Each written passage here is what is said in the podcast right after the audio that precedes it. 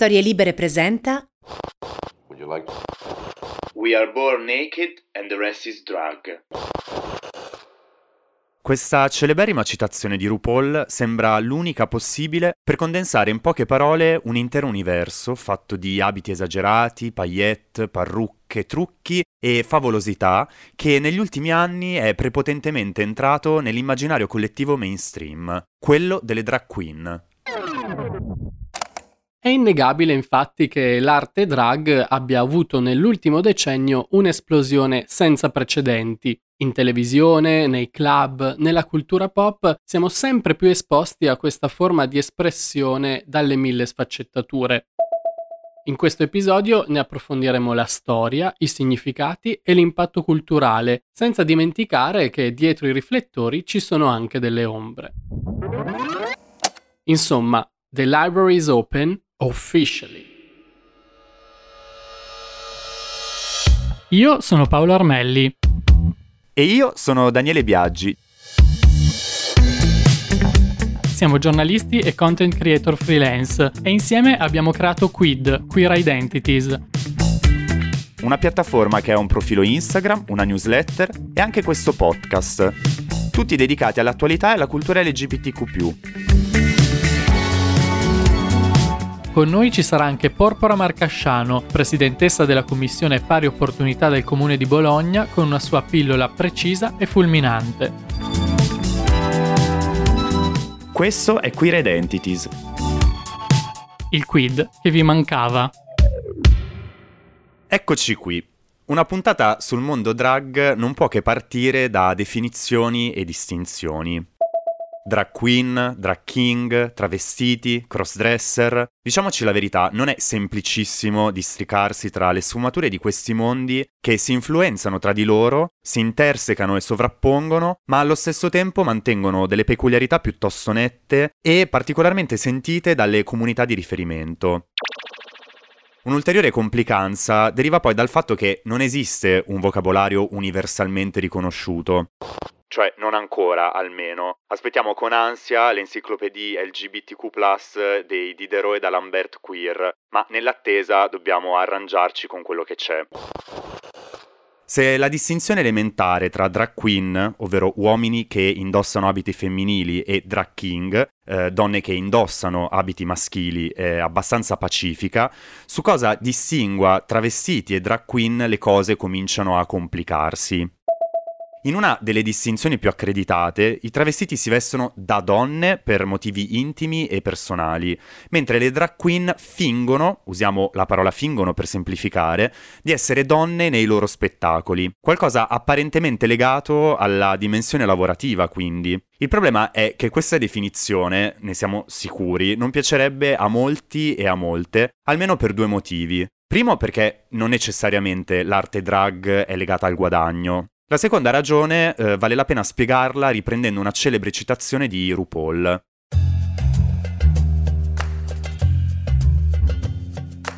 Io non faccio finta di essere una donna.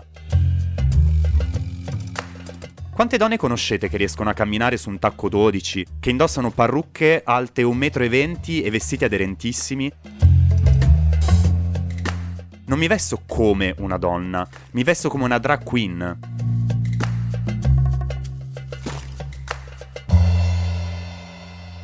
A questo c'è poi da aggiungere che la parola travestito ha assunto nel corso del tempo un'accezione negativa, quasi di sberleffo e insulto. Oggi si preferisce di gran lunga il termine crossdresser. Il crossdressing, per definizione, può essere infatti praticato sia da uomini che da donne, indipendentemente dall'identità di genere percepita o, va da sé, dall'orientamento sessuale. È un termine inglese che letteralmente significa vestire in modo opposto identifica appunto l'abitudine di indossare pubblicamente e o in privato, abitualmente o saltuariamente per motivi vari, inclusi quelli meramente ludici, abiti che in un determinato ambito socioculturale sono associati al ruolo di genere opposto al proprio. Per capire in profondità l'arte drag è fondamentale rintracciarne le origini storiche, partendo proprio dal nome.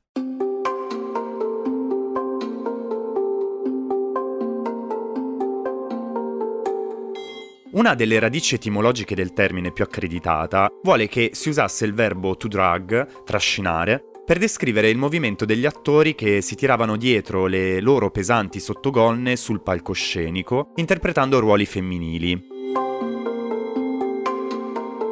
La tradizione europea, che vietava alle donne di recitare, risaliva all'antichità ed era condivisa anche con altre culture. Durante tutto il corso del Medioevo si continuò a sovvertire i ruoli sociali mascherandosi con i simboli di genere diversi dal proprio, approfittando del teatro e anche delle manifestazioni religiose come il carnevale.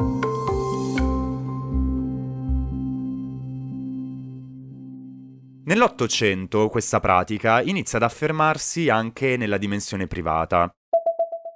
A partire dal 1870 eh, sono molte le fotografie che ritraggono le prime drag queen e i primi drag king della contemporaneità. Si possono trovare giovani ragazzi di Yale vestiti da ballerine per un party, oppure comunità lesbiche e bisessuali travestite con l'intento di distruggere gli stereotipi e le costrizioni della moda.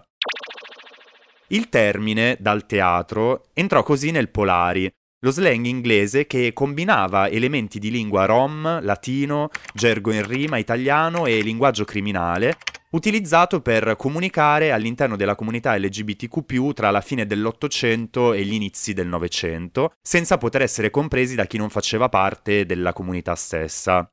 Qui sarebbe poi stato aggiunto il termine queen con i mille intuibili simbolismi e significati che questa parola porta con sé. Nel corso dei decenni, le drag queen, dalle nicchie delle performance negli appartamenti privati prima e in specifici night e nei locali poi, si sono fatte strada in modo pervasivo in tutta la comunità LGBTQ e successivamente nella società mainstream. Non bisogna dimenticarsi che tra i primi a scatenare i moti di Stonewall e dare avvio al nostro movimento di liberazione c'erano anche molte drag come Marsha P. Johnson, eh, unanimemente riconosciuta come simbolo per tutta la nostra comunità. Would you like You have space to do all that you intend to. My name is Angie Extravaganza, and I am the mother of the House of Extravaganza. I'm Willie Ninja, the mother of the House of Ninja.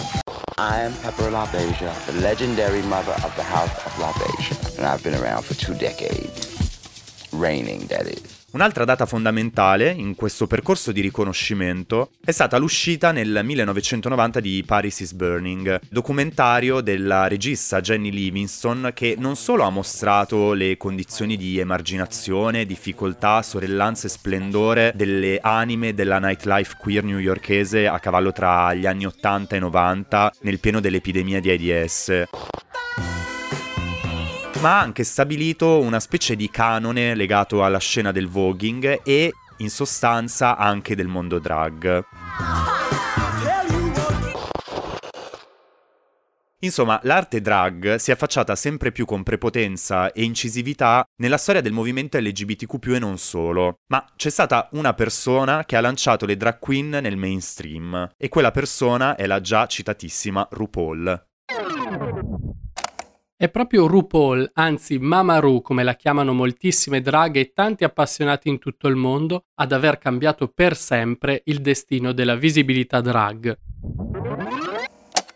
La sua è stata una carriera da vera e propria pioniera, prima come modella, poi come cantante, per esempio a fianco di Elton John sul palco di quel famoso Sanremo del 1994, e ancora come personaggio televisivo a tutto tondo. Nel 2009 poi il suo RuPaul's Drag Race debutta su Logo, un piccolo network via cavo proprietà di MTV. Si tratta di un vero e proprio talent con venature da reality che mette in competizione diverse drag queen. Good luck and don't fuck it up.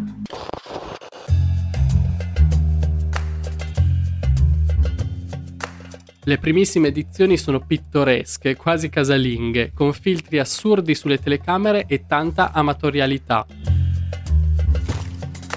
Nel corso delle varie stagioni però il livello di perfezione estetica e di potenza del racconto cresce sempre di più. Oggi quello di Drag Race è un vero e proprio franchise televisivo milionario che vanta diversi spin-off, edizioni in tutto il mondo, dal Canada alla Thailandia, dalla Spagna al Regno Unito e all'Australia e ne parleremo tra poco anche in Italia.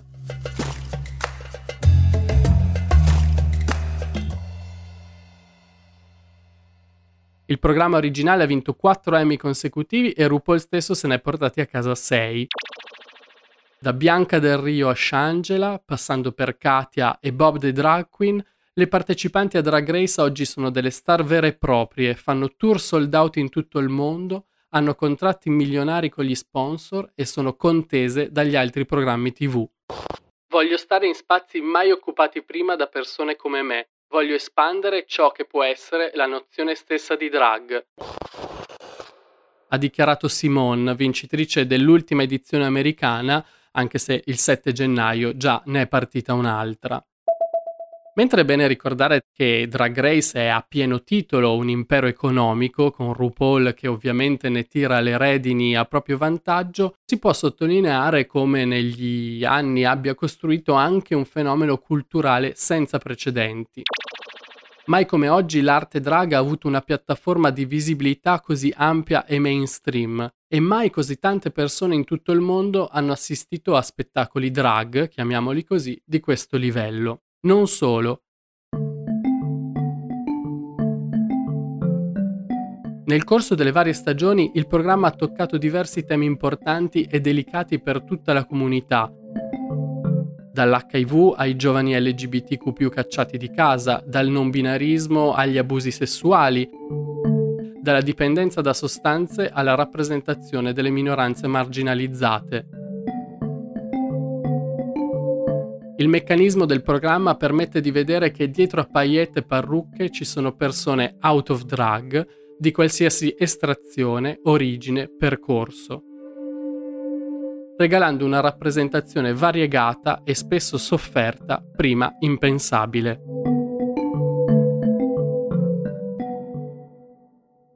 Ma se vogliamo spill the tea, come si dice nel gergo colorito e composito del programma, RuPaul e Drag Race hanno nel corso degli anni fomentato anche diversi problemi.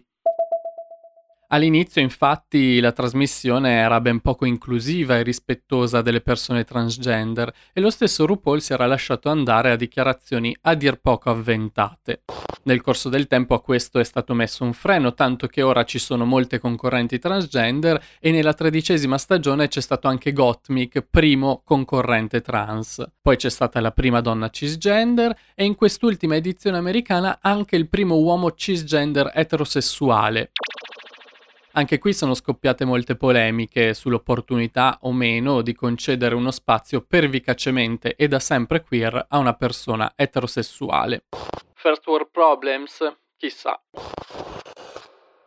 È vero che spesso le fanbase di Drag Race sono alimentate di continuo da polemiche, attacchi, vere e proprie shitstorm. Le stesse drag hanno spesso fatto appelli per abbattere la tossicità della fandom, però con scarsi risultati. In molti, tra l'altro, vedono in questo franchise una celebrazione fin troppo piegata alle logiche mainstream, commerciali, privilegiate e di appagamento di un pubblico che sta diventando sempre più giovane ed etero. Insomma, il pericolo generazione Z è dietro l'angolo anche qui. C'è chi dice poi che mentre appunto in tv vanno in onda sfilate, lip sync e altre celebrazioni drag, per le strade di quasi tutta l'America e in generale si può dire del mondo, chi fa la drag queen non può girare liberamente senza pericolo di insulti o peggio aggressioni. E per le decine di drag che diventano celebrità assolute ci sono migliaia e migliaia di performer che vivono ai margini della società, soprattutto in questi anni in cui club, discoteche e altre venue sono state bloccate dal Covid. Non si può del resto pretendere che un programma televisivo risolva i problemi dell'umanità. Eppure non si può che sottolineare quanto sia stata rivoluzionaria la sua portata nell'ultimo decennio. In tutto il mondo, pandemia permettendo, negli ultimi anni sono cresciuti i numeri di spettacoli drag dal vivo, e anche in Italia la scena drag non è mai stata così vivace e sperimentale come negli ultimi 5-6 anni, da quando l'eco di Drag Race è esplosa anche qui da noi.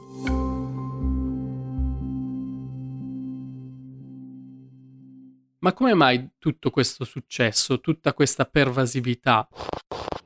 I have a feeling we're not in Kansas anymore. Lo guardi per le piume, le perline e la magia, ma ciò che realmente stai guardando è il sogno americano in tempo reale, ha detto Trixie Mattel, una delle all-star più di successo uscite dalla trasmissione. Ed è proprio così.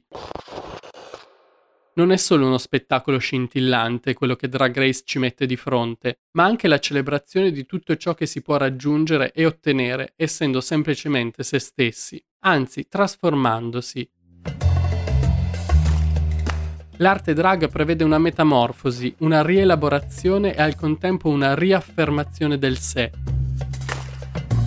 Un'autenticità camuffata da finzione un po' baraccona. In fondo, non siamo noi stessi a cambiare in continuazione, a crescere ed evolverci?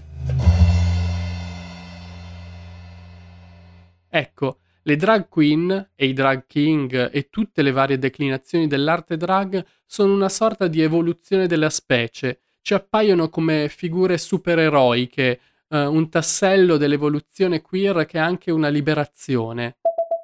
Poche rappresentazioni LGBTQ negli ultimi anni hanno ribadito con tanta convinzione ed efficacia che si può essere qualsiasi cosa si voglia e lo si può fare in modo fiero, accecante, fuori dagli schemi. Michel Visage, l'immancabile braccio destro di RuPaul, ha dichiarato Non vogliamo mai smettere di dire fuck you alla società. Ovvero, non vogliamo che il programma perda la sua vena sovversiva. Perché è questo il paradosso potente e forse la chiave del successo del fenomeno drag negli ultimi anni. È un'arte stupefacente, colorata, ipnotica, artefatta ed elaboratissima, divertente e spensierata ma nasconde in sé un messaggio politico deflagrante, una liberazione contro ogni norma di una società patriarcale e binaria. Capire che siamo sempre in mutamento, che possiamo fare delle nostre maschere un'arte, un lavoro, una vita. Ed essere pienamente noi stessi in ogni forma possibile, al di là di ogni consuetudine o giudizio esterno.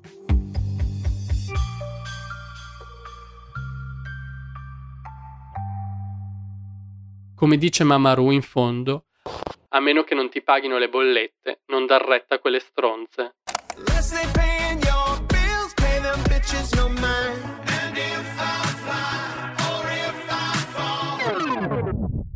Abbiamo capito che un programma come Drag Race è diventato una piattaforma importantissima per dare visibilità alle tante drag queen sparse nel mondo, tra cui l'Italia. Proprio quest'anno, infatti, Discovery ha portato nel nostro paese il format originale. Diciamoci la verità, mm, la versione nostrana ha destato all'inizio qualche perplessità per delle scelte lontane dalla comunità queer italiana, ma si è poi rimessa in carreggiata dando alle drag del nostro paese un'occasione unica e inedita per mostrare la propria abilità e versatilità. Certo, in molti hanno notato alcuni limiti tecnici nella realizzazione, un po' di rigidità, però appunto si tratta di una prima edizione e c'è tutto il margine per migliorare.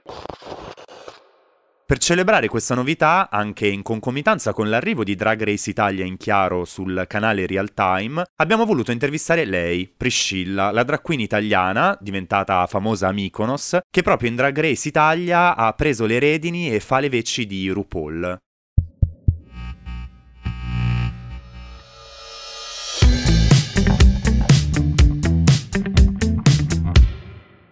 Eccoci, eccoci qua quindi con la regina di Drag Race Italia, Priscilla. Grazie per aver accettato il nostro invito. Grazie a voi, è veramente un piacere. Grazie mille davvero e appunto parliamo subito di, questo, di questa prima edizione italiana di Drag Race che dopo un grande successo internazionale e tanti spin-off è arrivato anche in Italia. Allora eh, ti chiederei appunto di, di dirci, di farci un po' un bilancio di quella che è stata questa esperienza.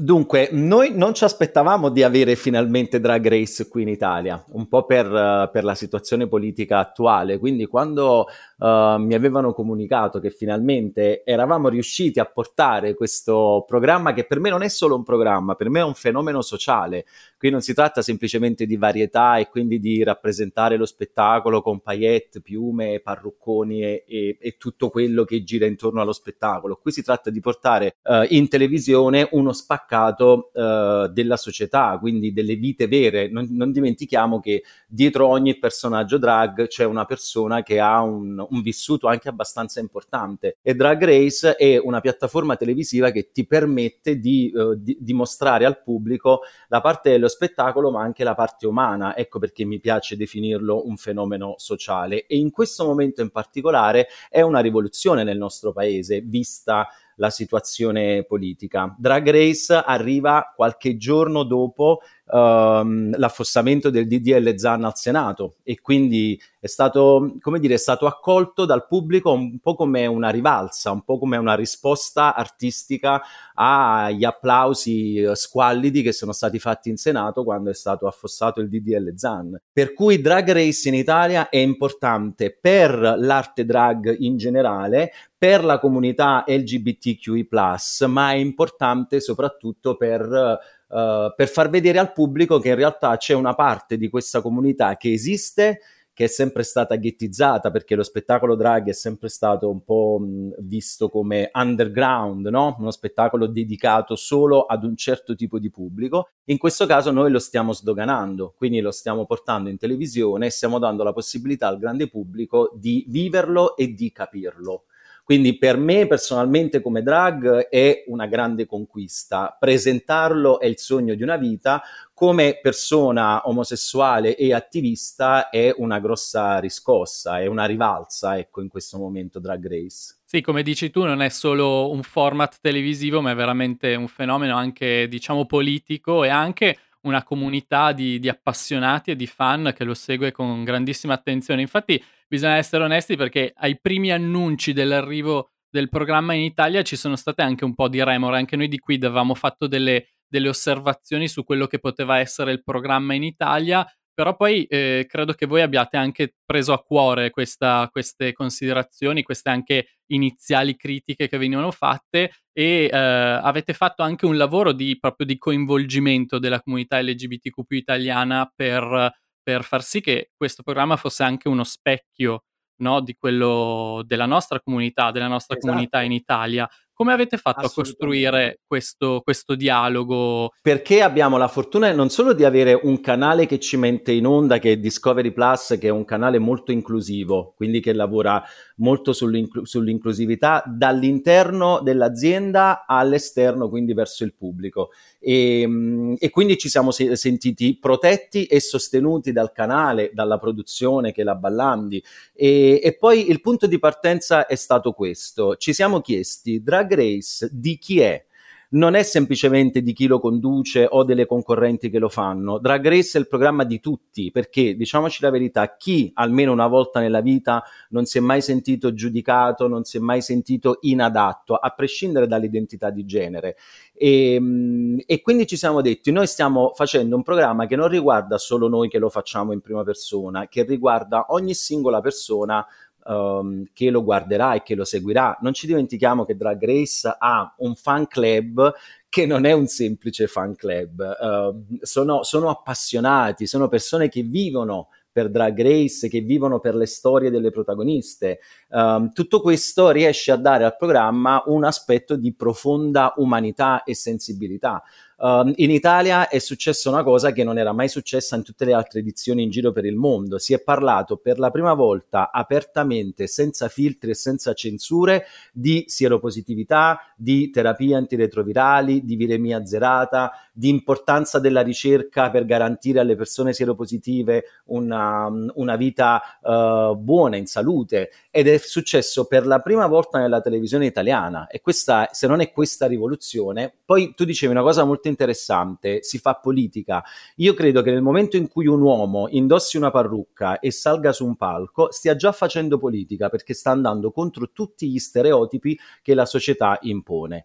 Poi se lo facciamo con arte, quindi se proponiamo uno spettacolo bello e in più ci, ci mettiamo dei messaggi importanti di inclusività, di libertà e di, di uguaglianza, eh, raggiungiamo il maggior numero di pubblico possibile.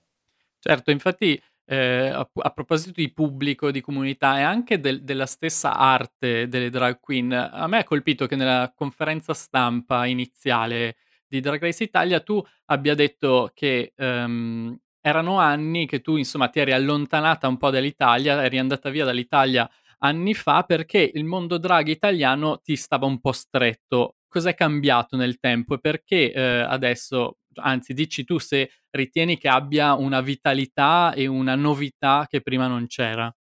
Ho lasciato l'Italia perché ero un po' avvilita, nel senso che uh, mi ero stancata di esibirmi soltanto in determinati posti. Uh, se, beh, lo spettacolo drag aveva sempre una connotazione un po' dark e, e, non riuscivo più ad accettarla questa cosa. Quindi mi sono trasferita in Grecia, a Mykonos, e lui ha avuto la possibilità di esibirmi per persone di tutte le età, di tutti i credo religiosi, di ogni colore di pelle, di ogni identità di genere. Mi sono esibito per persone e lì ho capito che in realtà uh, in Italia mancavano gli strumenti, cioè mentre all'estero lo spettacolo Draghi all'ordine del giorno lo vedi al bingo, lo vedi al brunch, al ristorante, uh, qui in Italia non ancora e quindi il pubblico reagiva di fronte ad uno spettacolo drag come quando tu ti trovi ad avere a che fare con qualcosa che non conosci, cioè ti metti sulla difensiva, alzi un muro. Se noi diamo al pubblico gli strumenti giusti per capire che cos'è l'arte drag e lo facciamo nel modo migliore possibile, um, il pubblico, volente o nolente, anche solo per curiosità, si avvicinerà a quest'arte. Quindi, quando mi hanno chiamata per Drag Race, mi sono detta: è il momento di tornare a casa mia da regina, da conduttrice di Drag Race, ed è il momento finalmente di dare al pubblico italiano tutti gli strumenti per capire quest'arte, anche se, pub- anche se ci sarà una parte di pubblico che non è ancora pronta. Ripeto, per mancanza di strumenti, perché poi diciamoci la verità, in televisione, soprattutto nella TV generalista, l- il drag è sempre stato presentato un po' come fenomeno da baraccone un po' come macchiette, ecco, non è mai stata presentata l'arte drag vera nella, nel suo insieme, quindi tutta la fase preparatoria, che è la fase, la fase più importante, no? quella che ti crea lo spettacolo, che è anche quella più difficile, ore e ore di make-up e, e studio della coreografia e studio del lip sync, tutto questo non è mai stato fatto vedere. Quindi il pubblico vedeva semplicemente un uomo imparruccato che in quel momento stava scimmiottando una donna. E non è affatto così, perché noi drag non aspiriamo ad essere donne, noi partiamo dal femminile per esasperarlo, per portarlo all'ennesima potenza. E poi ci tengo a chiarire una cosa. Tutti pensano che drag significhi indossare una maschera ed interpretare un personaggio. È esattamente il contrario. Nonostante noi abbiamo chili di trucco, parrucche cotonatissime e vestiti sgargianti, quello che portiamo sul palco è una parte vera, reale di noi stesse, la nostra parte più intima, che riusciamo a tirar fuori e ad accettare dopo un percorso lungo, introspettivo, e poi la mettiamo a disposizione del pubblico. Quindi noi in quel momento al pubblico stiamo regalando una nostra parte così intima che diventiamo anche vulnerabili. Quindi al di là di quello che si può vedere, che è tutto molto esagerato, c'è una vulnerabilità e un'unanimità sul palco da parte di una drag che è qualcosa di veramente profondo. Sì, anche questa, credo, autenticità più vera, nonostante tutto il parrucco, il trucco, sia un segnale anche di quanto no, sia, sia, importante questa rappresentazione. E infatti ti chiederei, eh, avviandoci alla conclusione, eh, di descriverci in, in, poche parole, secondo te, quali sono i motivi per cui le drag queen in questi anni, anche in Italia, in cui la scena drag sta veramente esplodendo, perché le drag queen hanno sempre più spazio e soprattutto riescono a rappresentare così bene tutte le anime, i temi e, e le diversità che eh, vivono nella nostra comunità.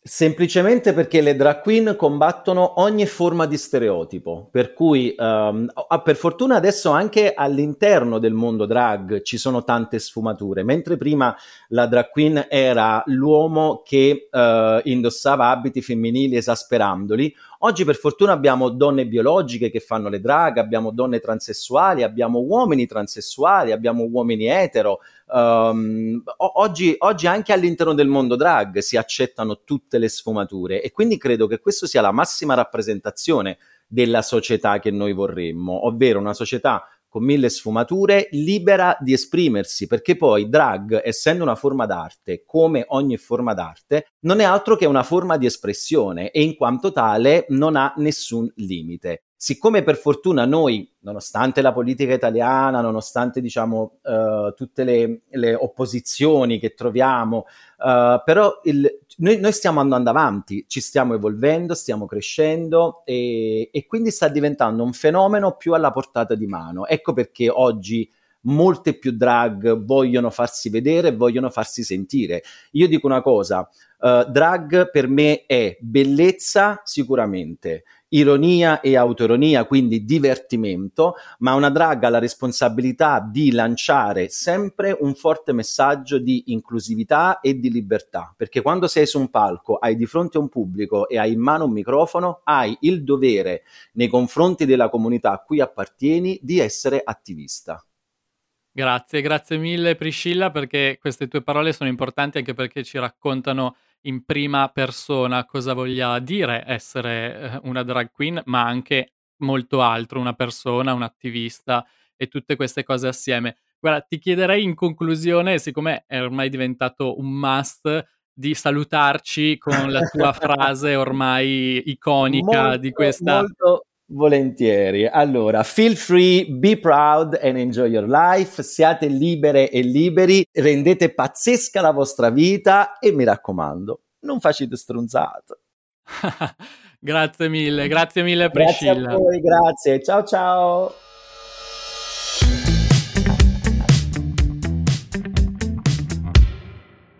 Congratulazioni a Priscilla per il successo di Drag Race Italia, che vi ricordiamo va in onda in chiaro su Real Time la domenica sera alle 21.20. E grazie davvero per le parole che ci ha regalato. Siamo arrivati a conclusione anche di questo episodio del podcast di Quid. Abbiamo cercato di osservare le ragioni del successo delle drag queen e anche di fare chiarezza su tante confusioni, anche terminologiche, che riguardano questo mondo. Ma c'è una parola citata in precedenza, travestito o travestita, che sebbene non sia più da utilizzare al giorno d'oggi, ha una radice storica e anche una sua valenza politica. Ce ne parla, come sempre, Porpora Marcasciano, storica attivista del movimento transgender italiano e presidentessa della Commissione alle pari opportunità del Comune di Bologna.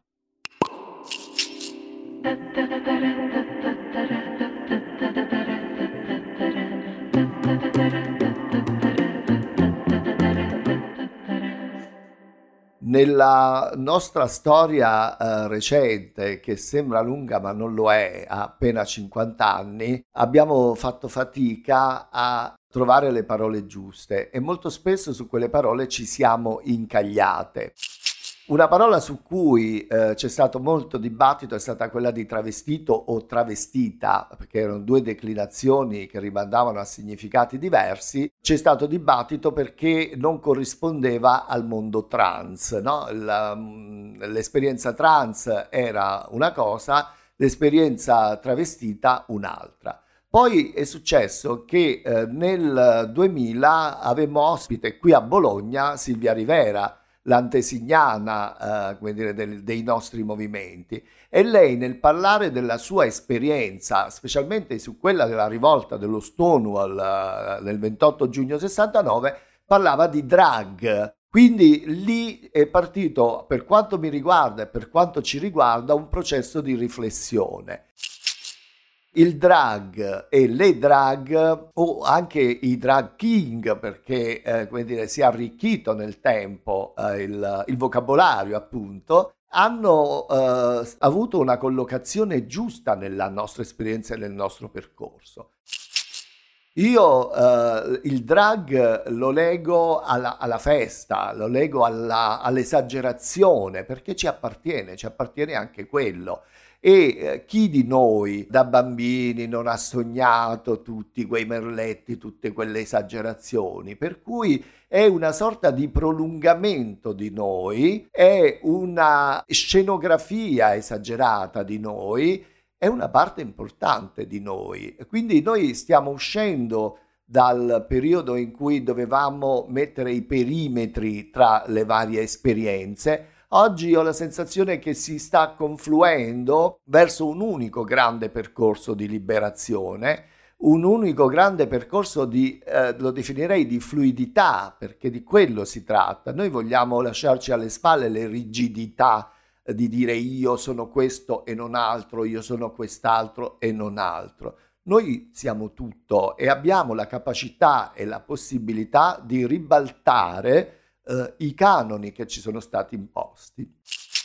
Le drag e i drag sono una parte di noi, una parte bella di noi perché eh, rappresentano la festa, rappresentano l'ilarità, rappresentano insomma la, la parte allegra, ecco. Quindi benvengano le drag e i drag e tutto quello che ci fa allegria e che ci rende bella la vita.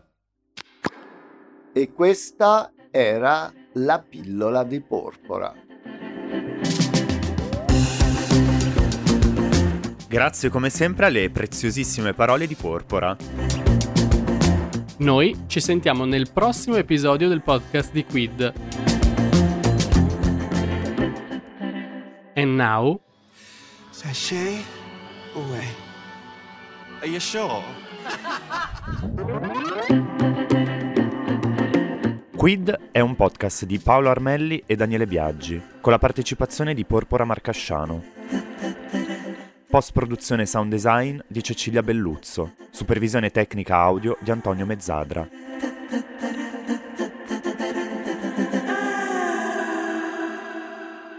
Una produzione storielibere.fm di Gianandrea Cerone e Rossana De Michele.